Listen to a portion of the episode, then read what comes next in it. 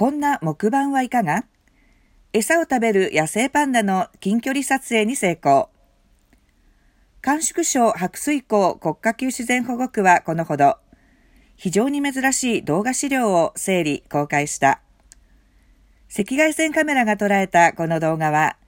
一心不乱に竹を食べ続ける一頭の野生のジャイアントパンダを撮影したもの。その画質は極めて鮮明で、